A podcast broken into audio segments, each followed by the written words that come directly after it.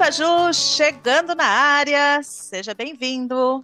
O seu podcast 100% em português, chegando para desejar uma ótima semana.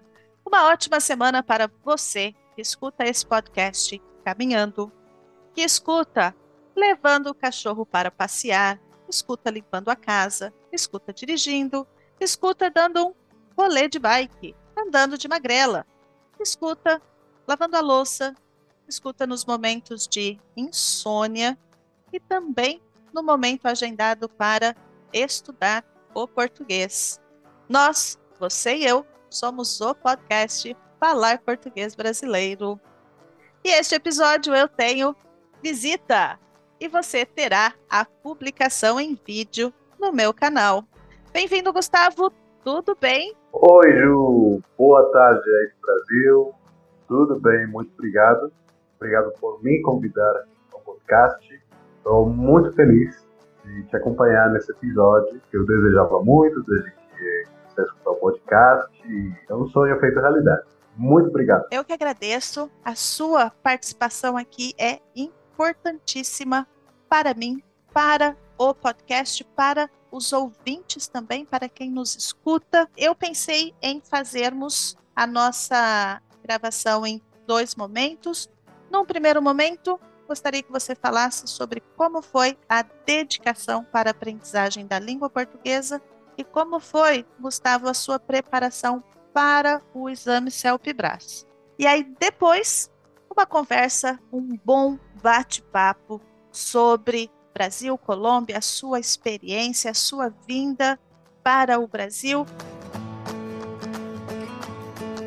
Mas agora surgiu uma outra curiosidade. Como foi que você encontrou o podcast Falar Português Brasileiro e desde quando você é meu ouvinte? Então, podcast, realmente eu encontrei primeiro o canal do, da YouTube. Eu estava procurando material, estava na busca de material para ter uma melhor preparação para o exame Telfibras. Isso foi em 2022, agosto, eu acho, que eu comecei essa, essa busca de material. Eu encontrei seu canal da YouTube, achei ótimo, achei maravilhoso. Todo o conteúdo tinha no canal, tá? tava de parabéns. Cada secção do exame explicada, as dicas que você dá no canal, isso foi ótimo para mim, para conhecer muito bem a estrutura do exame. E aí, é, lógico, tinha link para escutar o podcast. Eu comecei a escutar o podcast e aí, desde o primeiro episódio, eu consegui aprender novo vocabulário, muitas coisas da cultura brasileira que eu não conhecia. E cada episódio realmente é uma, experiência muito boa para aprimorar a língua portuguesa. Ah, obrigada. Fiquei com vergonha. Eu sou tímida. Bom dia, vou contar uma história, Gustavo. Estávamos eu e uns amigos de carro viajando, nós estávamos indo para Bonito e uhum. um dos colocou o episódio no rádio para tocar. Nossa, eu quase enfiei embaixo do banco. Era o primeiro ano do, do podcast. Ali estava Sim. começando o podcast, tinha talvez cinco, seis meses de, de postagem, 15, 20 episódios no máximo, talvez. E ele foi lá e colocou um episódio para tocar. Eu assim, quê? Tira isso, tira isso. tira, tira isso, não quero me estudar. E eu fiquei morrendo de vergonha da situação de estar ali tocando no radinho do carro. Mas acredito, você faz um trabalho ótimo, um trabalho excelente de divulgação, de compartilhar o conhecimento. E isso é muito valioso. Nós que agradecemos, nós, os ouvintes, agradecemos realmente essa oportunidade de conhecer a língua portuguesa, com toda a sua experiência, né? como professora, como professora de português pelo mundo inteiro. Eu já fiquei sabendo que você foi para o Paraguai, para Timor, para vários lugares. Então, é, é, é para a gente um grande privilégio escutar sempre o podcast, atender as dicas do seu Pibras. Muito bom. E eu que agradeço muito. Eu costumo dizer, Gustavo, que eu faço o que eu posso, como eu posso e quando eu posso. Mas se eu falar que eu Uhum. vou fazer, eu vou fazer e farei mais rápido do que um brasileiro, porque o brasileiro ele fala que vai fazer e às vezes não faz. E não faz. Aqui na Colômbia é igual. é, então, devido às minhas andanças, andanças, ou seja, devido a essa minha caminhada ensinando português pelo mundo, o contato com muitas culturas, eu aprendi que quando a gente fala que faz, nós devemos fazer. Isso me distancia um pouco da cultura brasileira, porque depende com os alunos. Porque com os amigos eu falo que eu vou fazer e eu não faço, eu esqueço. Mas para aluno, eu vou fazer, eu faço, pode demorar um pouquinho, mas acaba saindo, acaba tendo o que eu prometi. Agora os amigos, esquece. Se não for do interesse, nós não fazemos. Obrigada, Gustavo, pela, pelo comentário, obrigada pelo reconhecimento, principalmente. Eu acho que isso que motiva a continuar fazendo e eu faço. Segunda-feira tem episódio novo na área saindo aí para todos os ouvintes. Eu falo o que eu faço. Saindo do forno, saindo do forno. E fazendo, fazendo novo episódio. Muito Exatamente. Gustavo, quando e como você começou a aprender português? E qual foi esse interesse pelo idioma, Eu vou, eu vou começar bem pelo começo. Certo? Foi um pleonasmo. Vou começar pelo, pelo bem o começo. Ok. De criança, eu assistia um canal brasileiro, um canal de televisão, chamado Band. E aí, eu ficava encantado com português, até eu aprendi as, as propagandas do canal. Ah, segunda sexta, quatro e meia da tarde. Oferecimento. E aí aprendi as propagandas. Então, sempre foi fascinante a língua portuguesa. Já quando estava na faculdade, eu sou, aliás, eu sou engenheiro ambiental, fazia engenharia ambiental na faculdade. Eh, a universidade oferecia aulas de português. Eram quatro níveis. Então, eu decidi recuperar um pouco dessa, dessa paixão que tinha quando criança pelo idioma. E eu aprendi o primeiro, a primeira aula de português. Aí aprendi demais, aprendi muito idioma. Eu achava que a língua portuguesa era bem parecida com o espanhol. Mas minha professora, o nome dela, dela é Thelma, ela é de Recife. Ela focou muito nas diferenças entre ambos os idiomas. E isso, Ju, foi fundamental para o aprendizado.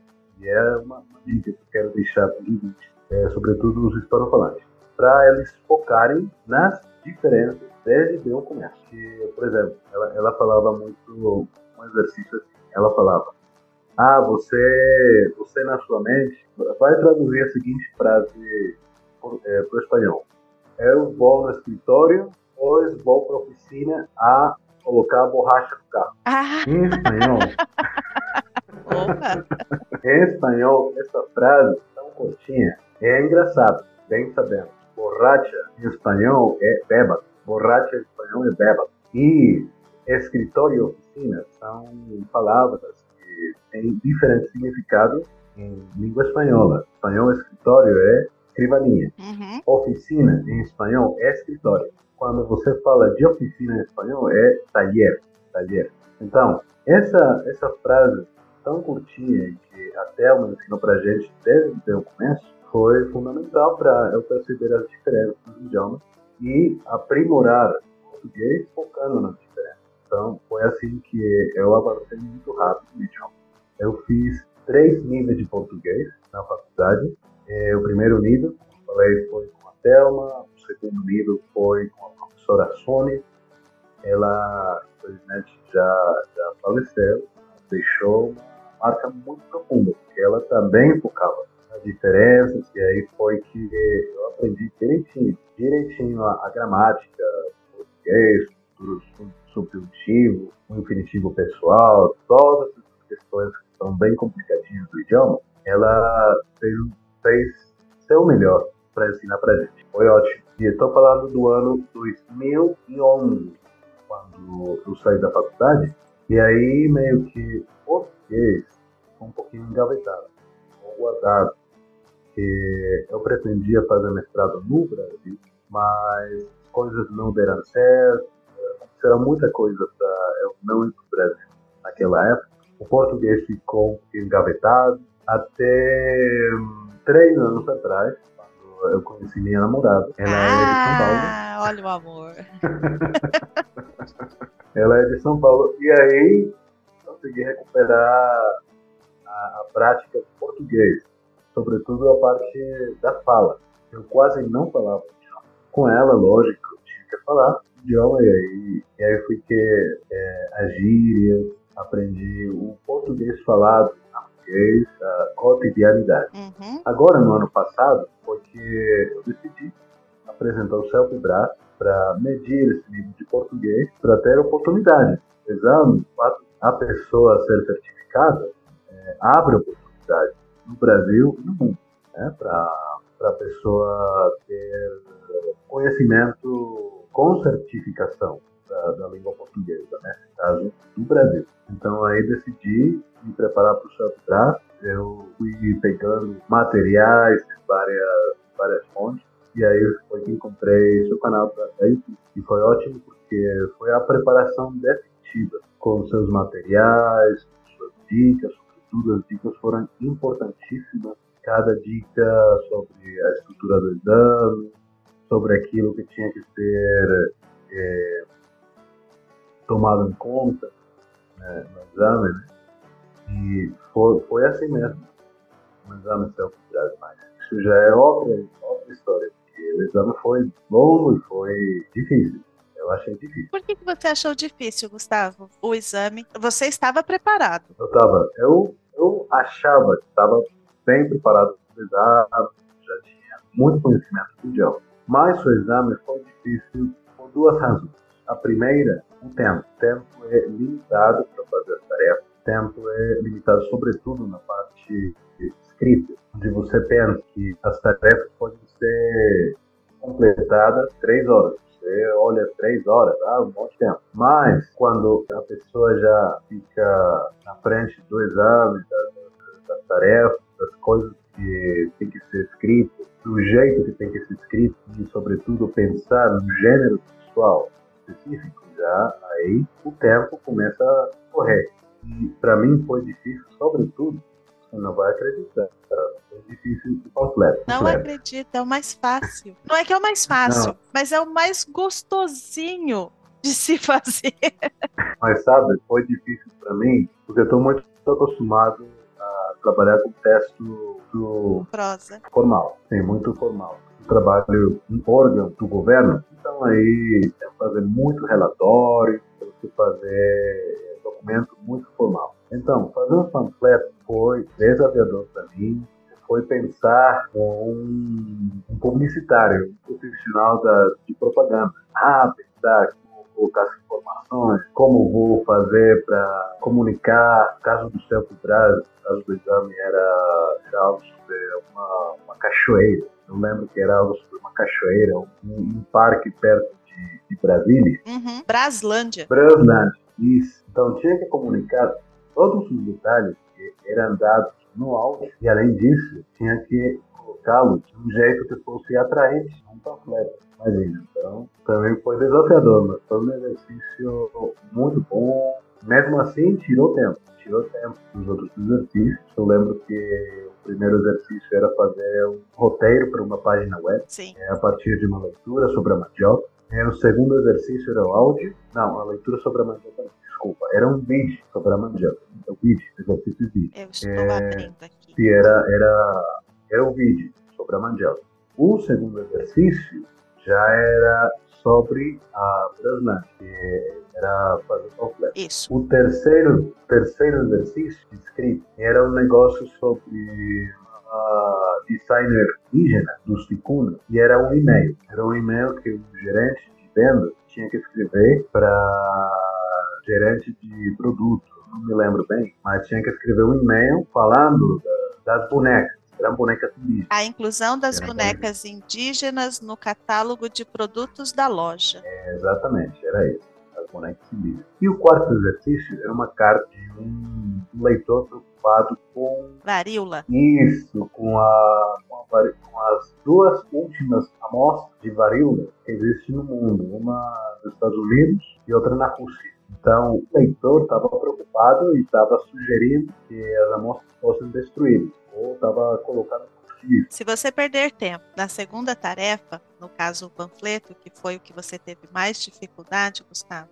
o seu, a sua quarta tarefa vai sobrar aí 10, 15, 20 minutos para você fazer ela todinha. Eu costumo falar para os alunos que programe, marque o tempo entre 35 e 40 minutos no máximo para cada texto, para cada produção e considere fazer o rascunho e passar o rascunho para a folha definitiva dentro desses 35, 40 minutos. Eu tive que fazer o rascunho, tive que fazer um rascunho de cada tarefa. E passar o rascunho, aí também gastava tempo. Sobretudo, eu percebi isso com a, com a tarefa do que foi a última. E precisa de tempo. Gustavo, você disse que você trabalha num órgão do governo e que você escreve fazendo os relatórios, tudo mais. Você acha que o fato de você ter uma prática de escrita, mesmo que seja na sua língua materna,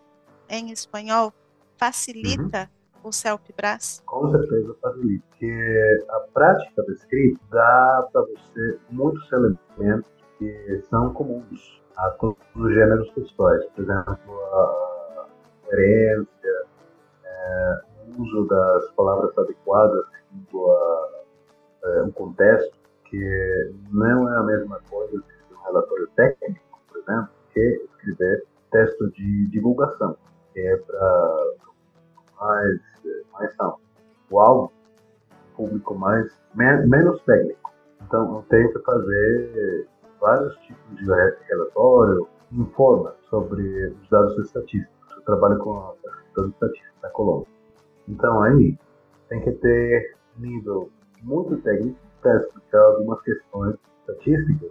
E também tem que ter uma linguagem um pouco menos técnica, mais geral, para explicar as, as questões para o povo, da, da, da, pessoa que vai ler um documento, mas não é estatístico, é um político, por exemplo, não uma pessoa interessada na informação, mas não esse nível tão alto, tão técnico.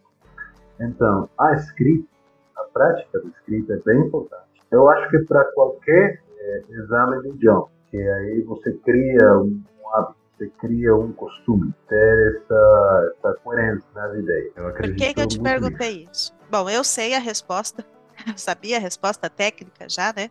É, uhum. mas eu queria que uma outra pessoa falasse isso, que não fosse a professora. Por isso que eu fiz essa pergunta. Então, a minha pergunta ela tinha uma intenção e uma intenção de que as pessoas que os ouvintes que fossem fazer a uhum. prova escutassem quão é importante escrever até no idioma materno para fazer o exame CELP-BRAS, mesmo sendo um exame de proficiência em língua portuguesa ou, como você mesmo disse, Gustavo, em qualquer idioma, quando você escreve no idioma materno, ajuda, contribui de certa forma, porque é a organização da coerência, organização do raciocínio passado na escrita.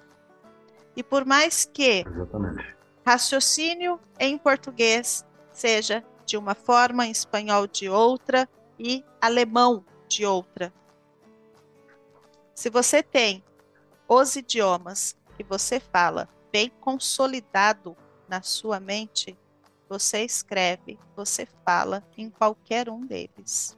Mas essa consolidação, esse conhecimento do idioma, ele deve ser trabalhado, deve ser praticado, porque afinal, se nós aprendêssemos a falar um idioma da noite para o dia, ah, eu falaria vários. Acho que todo é. dia eu ia acordar sabendo um diferente e só apertaria o play ali para começar a falar. E não é bem assim, né? Uhum. precisa treinar. Precisa treinar é, o que chama as quatro habilidades. Precisa treinar a escuta, precisa treinar a leitura, precisa treinar a fala e precisa treinar a escrita. Cada uma dessas habilidades precisa de um trabalho constante. É, Todo dia um pouquinho. Exatamente. Sobretudo aquelas habilidades em que a pessoa se sente mais fraca, é, menos proficiente. Por exemplo, é, em todos os idiomas que eu aprendo, seja inglês, seja português, a minha fraqueza sempre é a fala. Fala para mim é difícil, porque mesmo em espanhol eu não falo muito. Não sou muito falar, muito bate-papo. Eu sempre preferi escrever. Mas, olha só, que estou falando muito com minha namorada, eu, eu me soltei mais ah, nessa, nessa habilidade que tinha pouco desenvolvido. Então é importante para qualquer pessoa que esteja aprendendo idioma focar nessa, nessas partes que ainda não tem muito domínio. No caso é a fala, então eu acho que, que melhorei bastante. Gustavo, talvez as pessoas, os alunos, os ouvintes, pensem que eu sou uma pessoa extremamente tagarela. Tagarela é quem fala muito. Tagarela. É, linguareira também se fala, né? Também. É.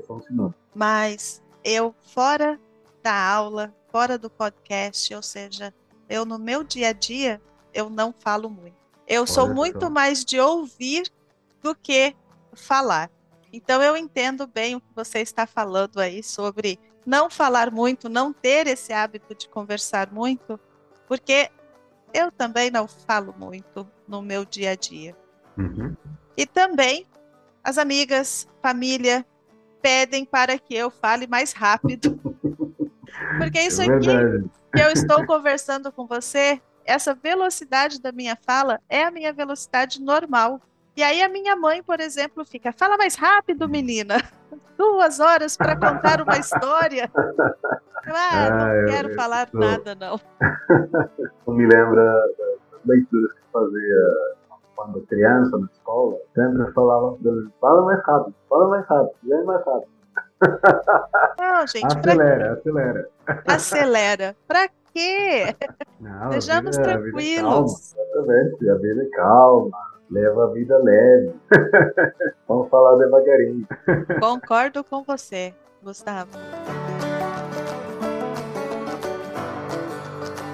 Agora, a curiosidade, qual foi o seu nível de certificação? Ah. ah. é, é para não ficar convencido, muito convencidão não. Nem no nível, foi uma surpresa para mim.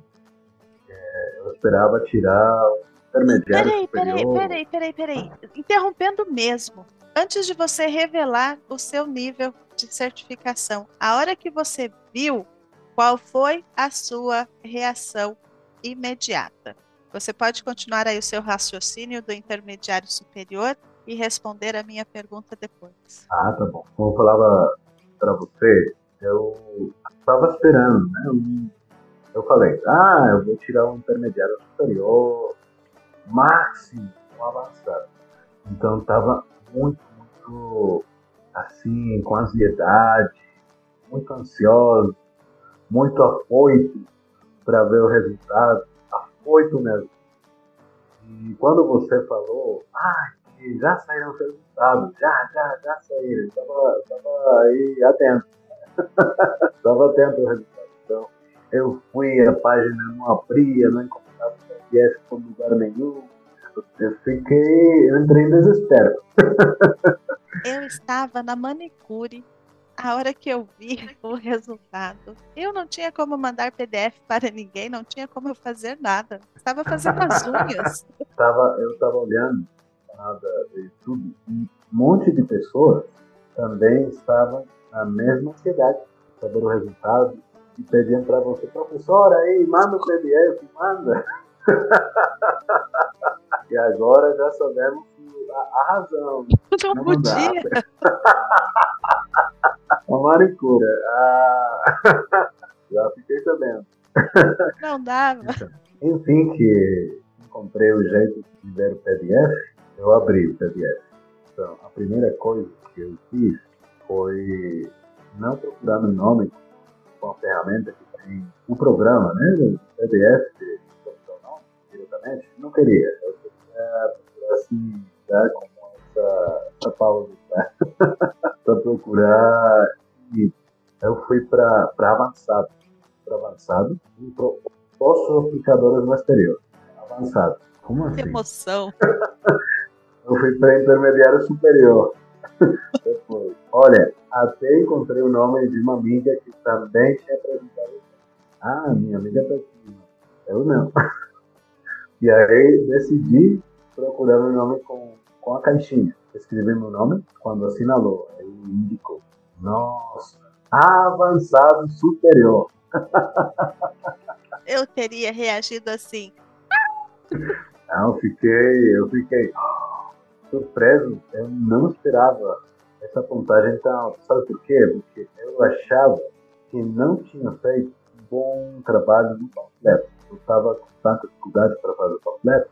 Não, não achei que. Achei que essa tarefa tinha, de algum jeito, atrapalhado o resto do exame. Né? Porque sabemos bem, a gente tira uma nota baixa, uma tarefa, fica essa nota baixa. Não importa as outras notas. Não. As outras quantas É somado. ah, é uma soma? As, as quatro notas da prova escrita é somado Sim. e dividido por quatro. Ah, tá bom. Mas. é um A nota baixa, né?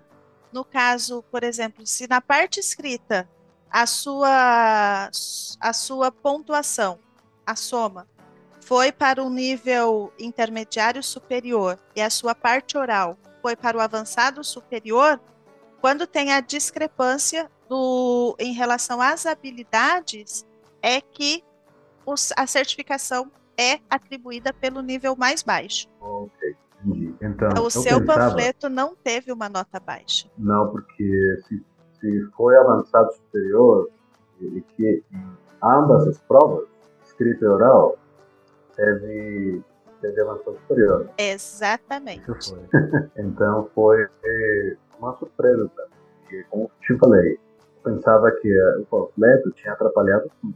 Estava, ah, tudo bem, um avançado, um intermediário superior, ótimo. Mas essa avançado superior foi uma surpresa, uma surpresa muito positiva para mim, e eu fiquei feliz.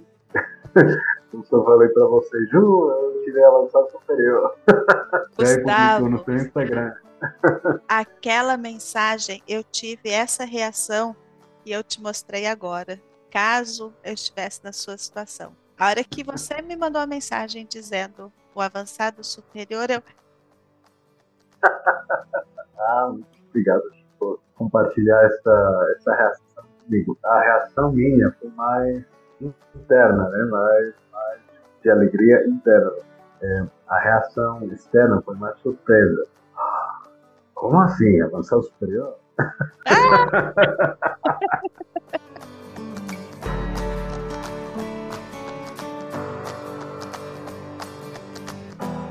Mas eu não te falei da prova oral. Não te falei ainda da, da, da prova oral. Foi também interessante. quais foram os temas para você? Bom, eu já contei, né? Que sou engenheiro ambiental. Sim, Então, eles avaliam muito os temas baseados nos interesses pessoais. Eu decidi isso. há controvérsias. Sim, mas no meu caso, foram bem, os temas tinham a minha cara, foram bem na, nos interesses. Então, os temas que foram propostos, o primeiro deles, ah, o, o primeiro elemento provocador, foi uma, uma foto de um robô. O robô falava desses programas automáticos que estão agora de moda, que são chamados de chatbot. O chatbot que conversa com você, um aplicativo, por exemplo, tipo WhatsApp. Você vai para uma linha e você conversa, por exemplo, para marcar hora com o médico. Agora, tudo pelo chatbot. O, o primeiro elemento provocador era um robô falando sobre isso, sobre o chatbot. Este aqui. Esse, exatamente. Essa era o desenho. Essa era o desenho. Então, então foi mostrado para mim esse desenho. Perguntaram para mim, ó, oh, então, o que você viu na imagem? Escreve a imagem. Escrevi o chatbot e falei de uma experiência pessoal com o chatbot. Foi uma experiência, é um programa de intercâmbio de idiomas. Tem para falar idiomas. Eu acho que você, que você conhece, se chama Tandem. Sim, Tandem. excelente. Excelente. Muito bom, a gente tem esse pessoal muito legal para falar português, para falar inglês, alemão, vários idiomas. Mas minha experiência pessoal nesse programa foi a seguinte: do nada, estava tava aí no programa, conversando com alguma pessoa, e do nada chegava uma mensagem, geralmente de uma mulher é, chinesa ou japonesa, uma mulher do Oriente Longe. Então chegava a mensagem para mim: Oi, tudo bem? É, ela, ela cumprimentava em inglês. Então respondia: Oi, tudo bem, obrigado. Então, aí seguia a conversa e de repente a mulher começava a falar de investimentos em criptomoedas. Sempre era a mesma situação. A mulher falava: Ai, que gosto de vida boa, eu vivo nos Estados Unidos. E sempre falava: Eu vivo em São Francisco. Sempre assim, era, era sempre a mesma, a, o mesmo papo. A mesma conversa para dois amigos. Eu vivo, ah, eu boa. vivo em São Francisco. eu vivo em São Francisco. Não, eu tenho muita, muita, muita grana. É um bicho. E aí é, começava o papo dos investimentos em criptomoedas. E eu percebi que várias, vários com foto de mulher chinesa, japonesa, tinham o mesmo papo, exatamente.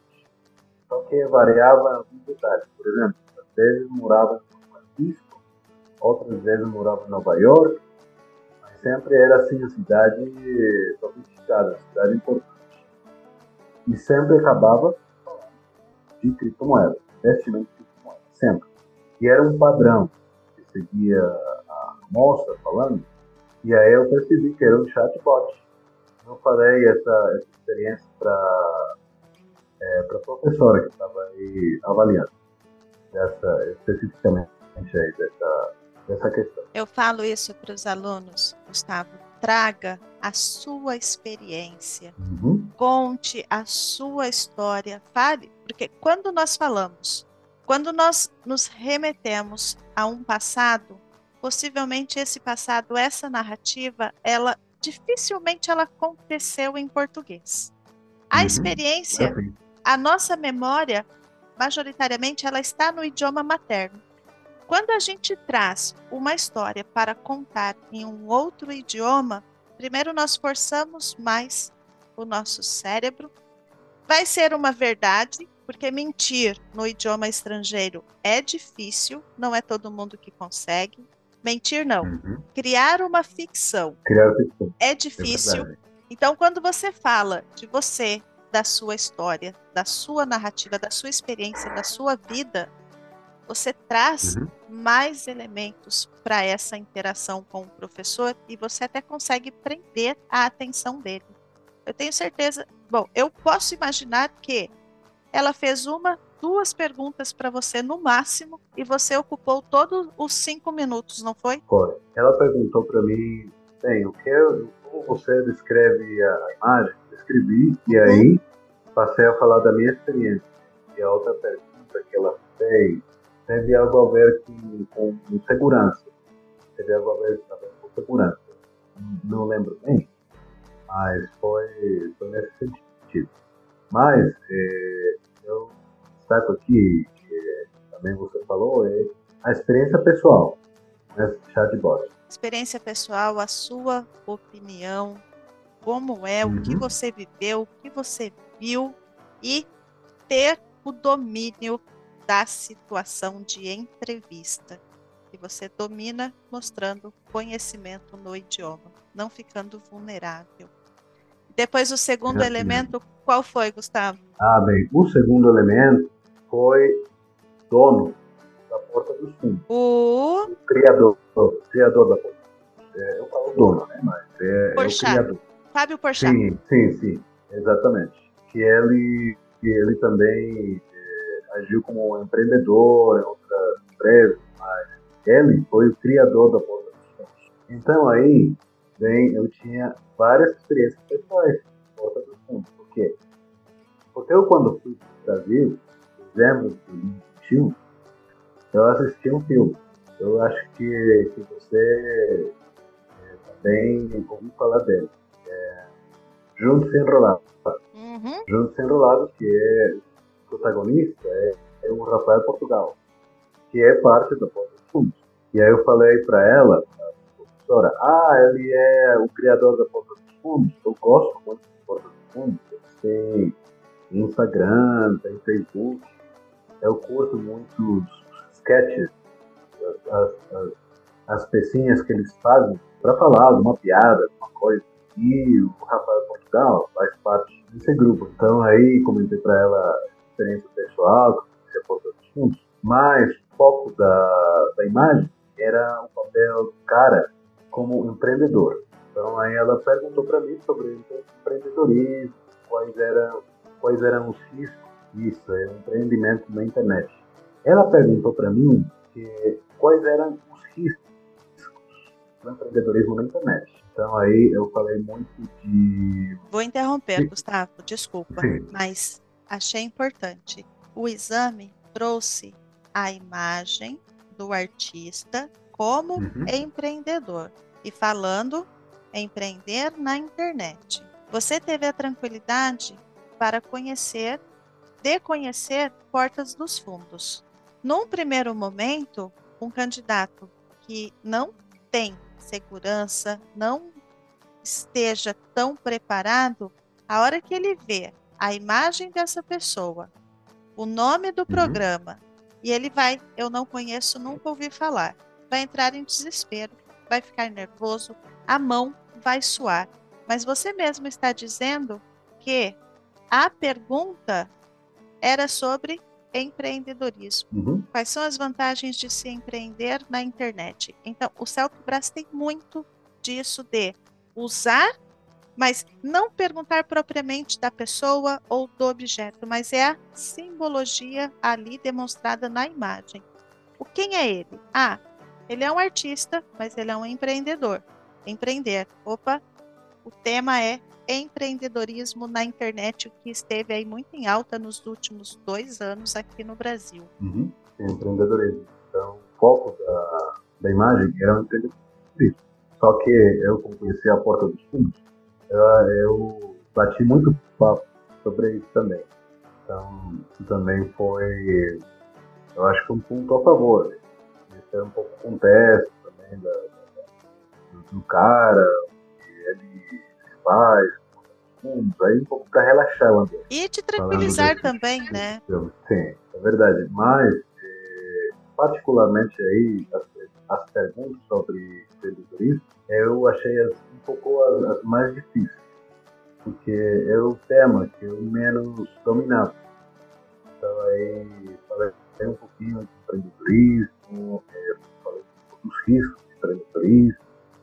Eu lembro muito bem dos riscos, apesar que não está aí no papel, você mostrou na, na tela, é, a gente falou dos riscos de empreender. Então, falei que, o empreendedor internet corre o risco de não ter, é, de não acordar a confiança suficiente dos clientes, porque tem muito risco de, quando você vai comprar coisa, e essa conta é, é golpe tem muito risco de golpe. Então eu falei, eu falei para ela isso. O empreendedor na internet é frequentemente associado com golpe. Eu já passei por isso. é. Várias vezes. O, eu estou, eu vi o seu canal no YouTube, eu acessei a sua página, mas eu, uhum. isso pelo WhatsApp.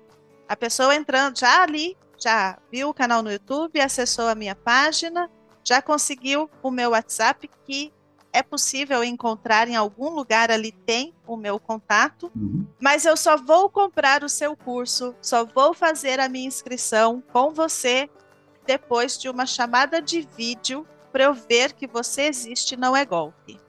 Não foi uma, não foram duas, nem três vezes que as pessoas me falaram isso.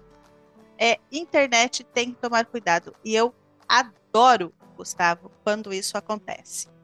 Uhum. E se me pedem uma chamada de áudio, eu falo: não, eu quero fazer uma chamada de vídeo para que eu veja você também, porque afinal vai uhum. ser meu futuro aluno, né? Aqui Exatamente. não tem golpe. E no Brasil a gente tem que tomar cuidado, um pouquinho de cuidado sim com os golpes. No Brasil não, acho que em qualquer é, país. Em qualquer país, mas no Brasil, vou te contar, teve uma surto de golpe pela, por essa modalidade um cara fala para você, ah, é que eu sou da sua família, eu sou, eu, eu, eu tá falando seu tio, tá falando é, seu pai, isso aconteceu com minha sogra. Sério? Isso com, sim, isso aconteceu com minha sogra. Ela, ela ela tem um filho, né? O cunhado. Alguém falou, ah, que eu sou, eu sou seu filho, eu preciso que você transfira para mim um dinheiro, mas você já, já que você tem que transferir, ela sem saber transferiu um monte de dinheiro, perdeu, pela, pela PIX, né? É o sistema que vocês têm. Meu Deus, não pode, tem que ficar esperto com essas coisas. Tem que ficar muito esperto mesmo, tem que ficar. E aqui também na Colômbia, também tem muita golpe, sobretudo com, com bancos, sobretudo com órgãos do governo que cobra multa, chega muito correio assim, muito e-mail, que fala, ah, que você foi punido pela alfândega, que é chamada de Diana. Ah, você foi punido pela Diana, que você não pagou impostos.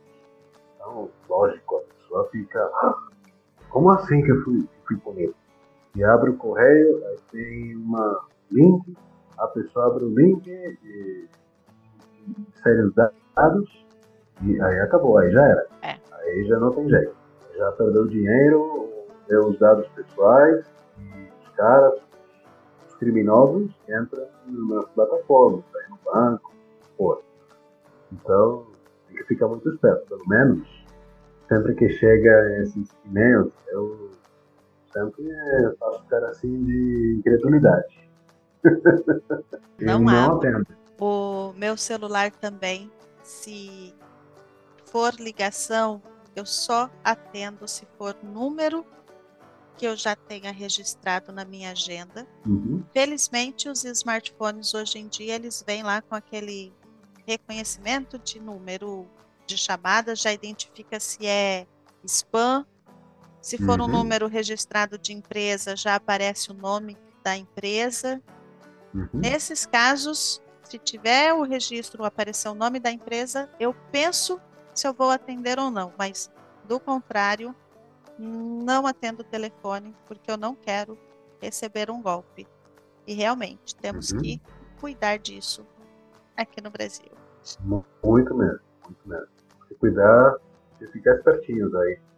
Qualquer coisa. Sim. Ninguém quer passar por golpe. Exato. E o terceiro elemento, Gustavo? O terceiro elemento, Ju, foi sobre material reciclável de mandioca. A mandioca foi a chave do exame.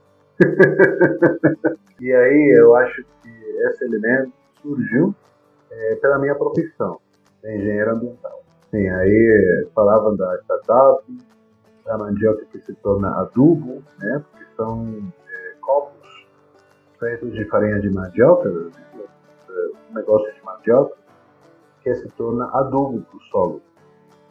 Então aí perguntaram para mim é, que tem que primeiro descreve a imagem, né? Descrevi, descrevi.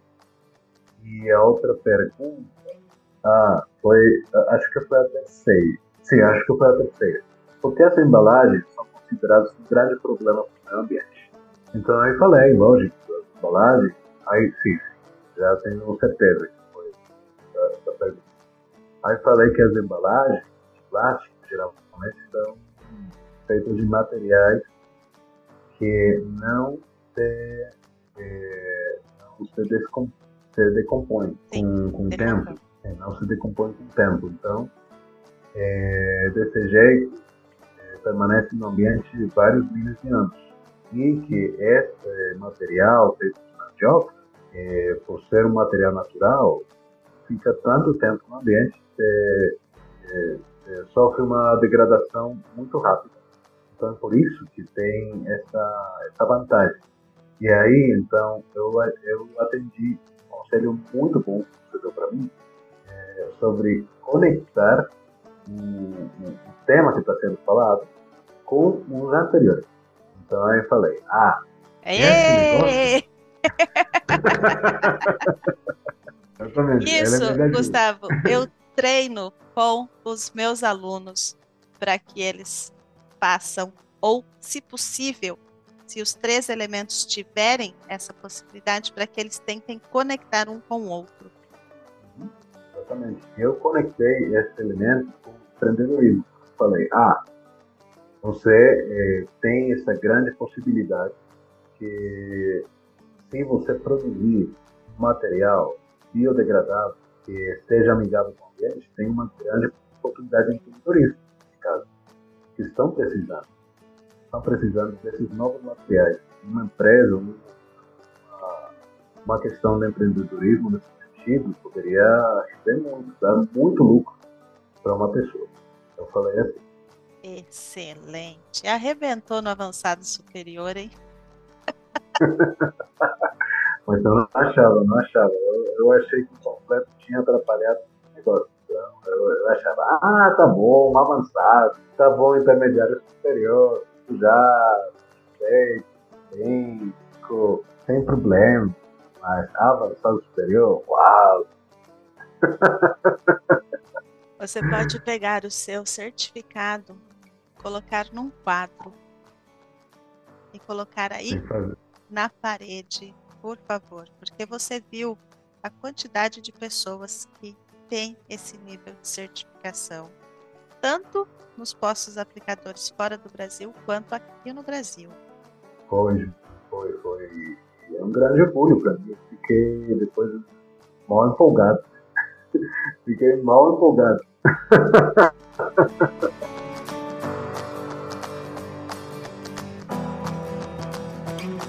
Agora, Gustavo, o que, que você vai fazer com o seu certificado, além de colocar num quadro na parede?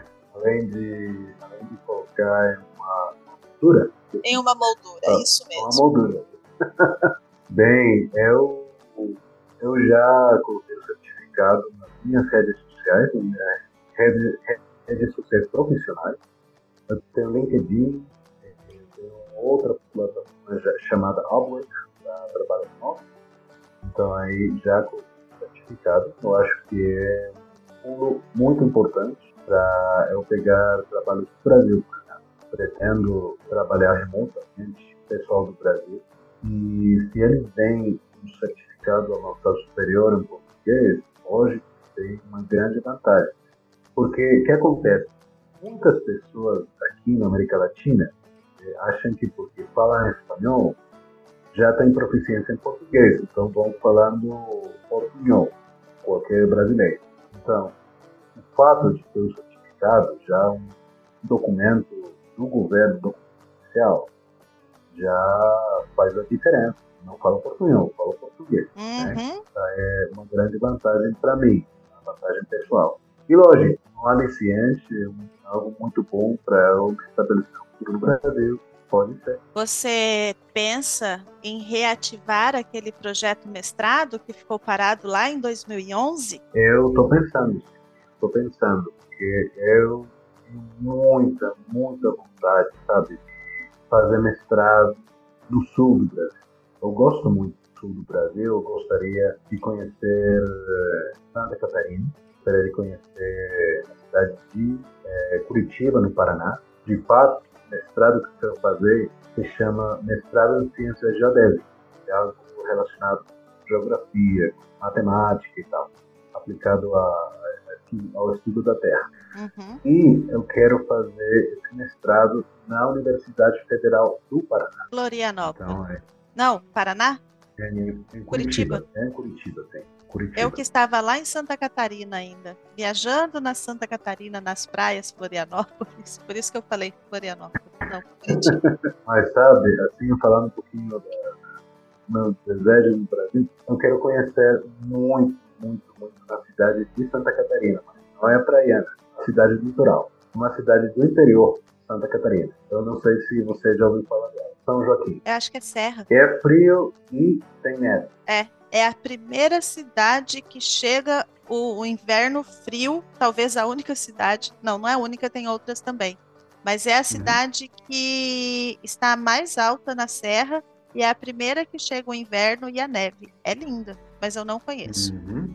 Eu tenho muita vontade de conhecer São João. Tanto é assim que desde o primeiro curso, a primeira aula de português, eu fiz um folheto fiz um folheto sobre essa cidade, falando é, de uma, uma festa que tem lá, o Festival da Maçã. Comemora o Festival da Maçã em São Joaquim, inverno. E é muito, muito lindo. muito nessa cidade, tenho muita vontade de conhecer esse Brasil que é tão diferente da imagem que a gente tem do Brasil tropical, do Brasil de praia, do Brasil verde e amarelo. É, eu quero conhecer o Brasil nevado. Peraí. então vamos fazer o seguinte, Gustavo.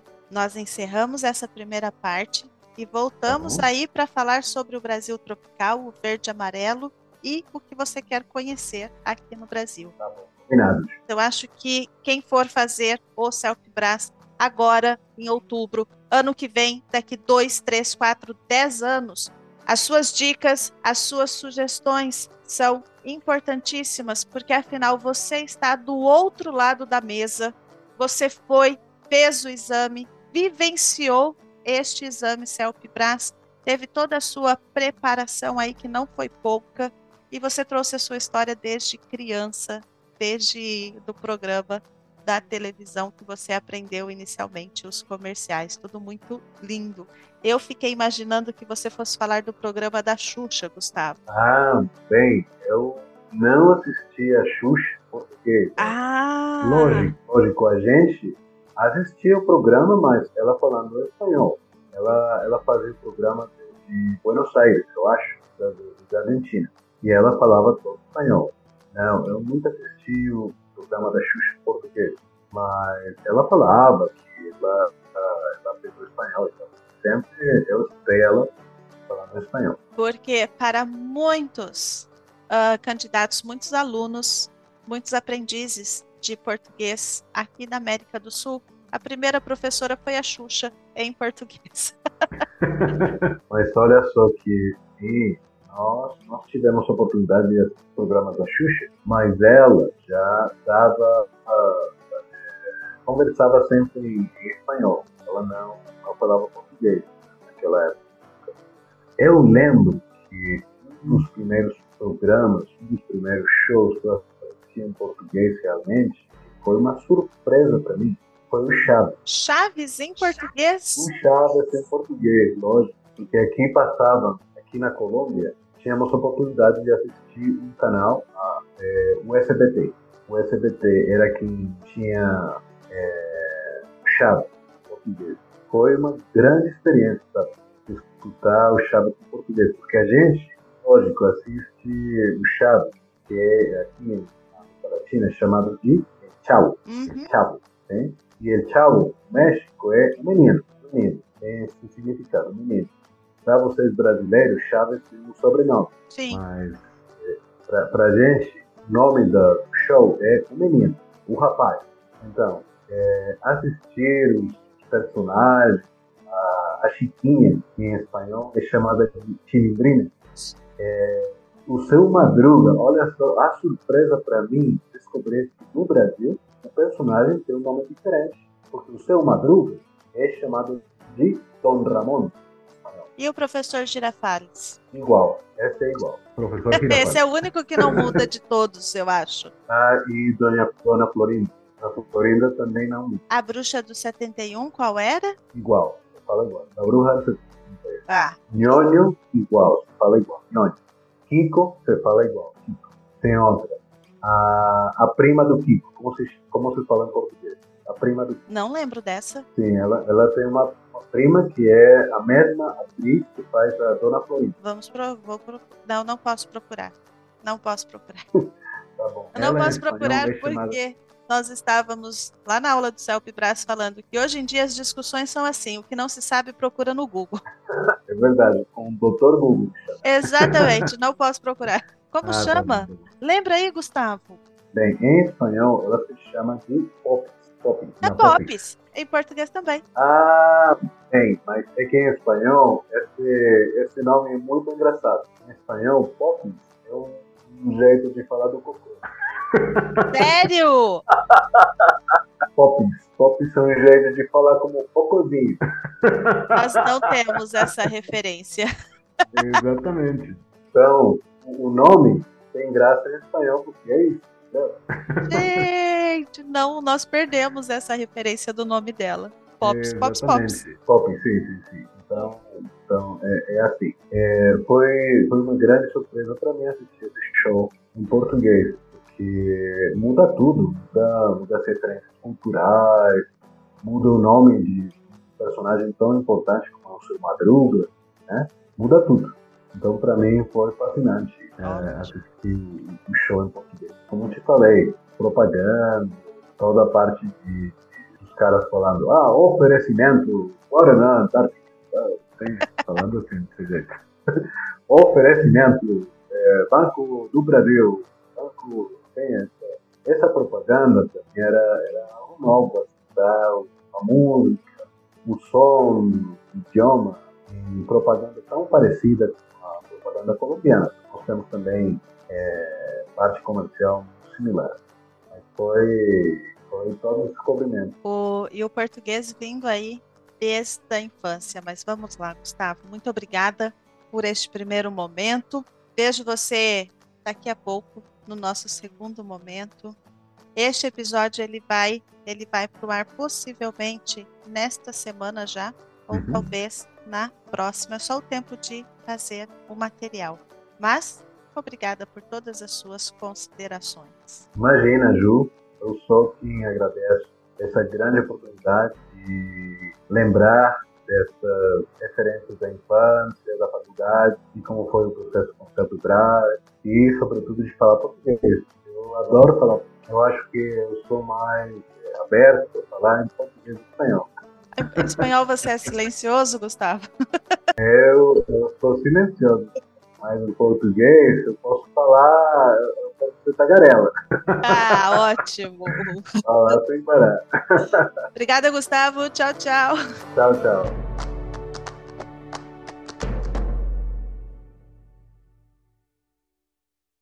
Este episódio foi editado por Ricardo Gomes, do canal Biologia in Situ.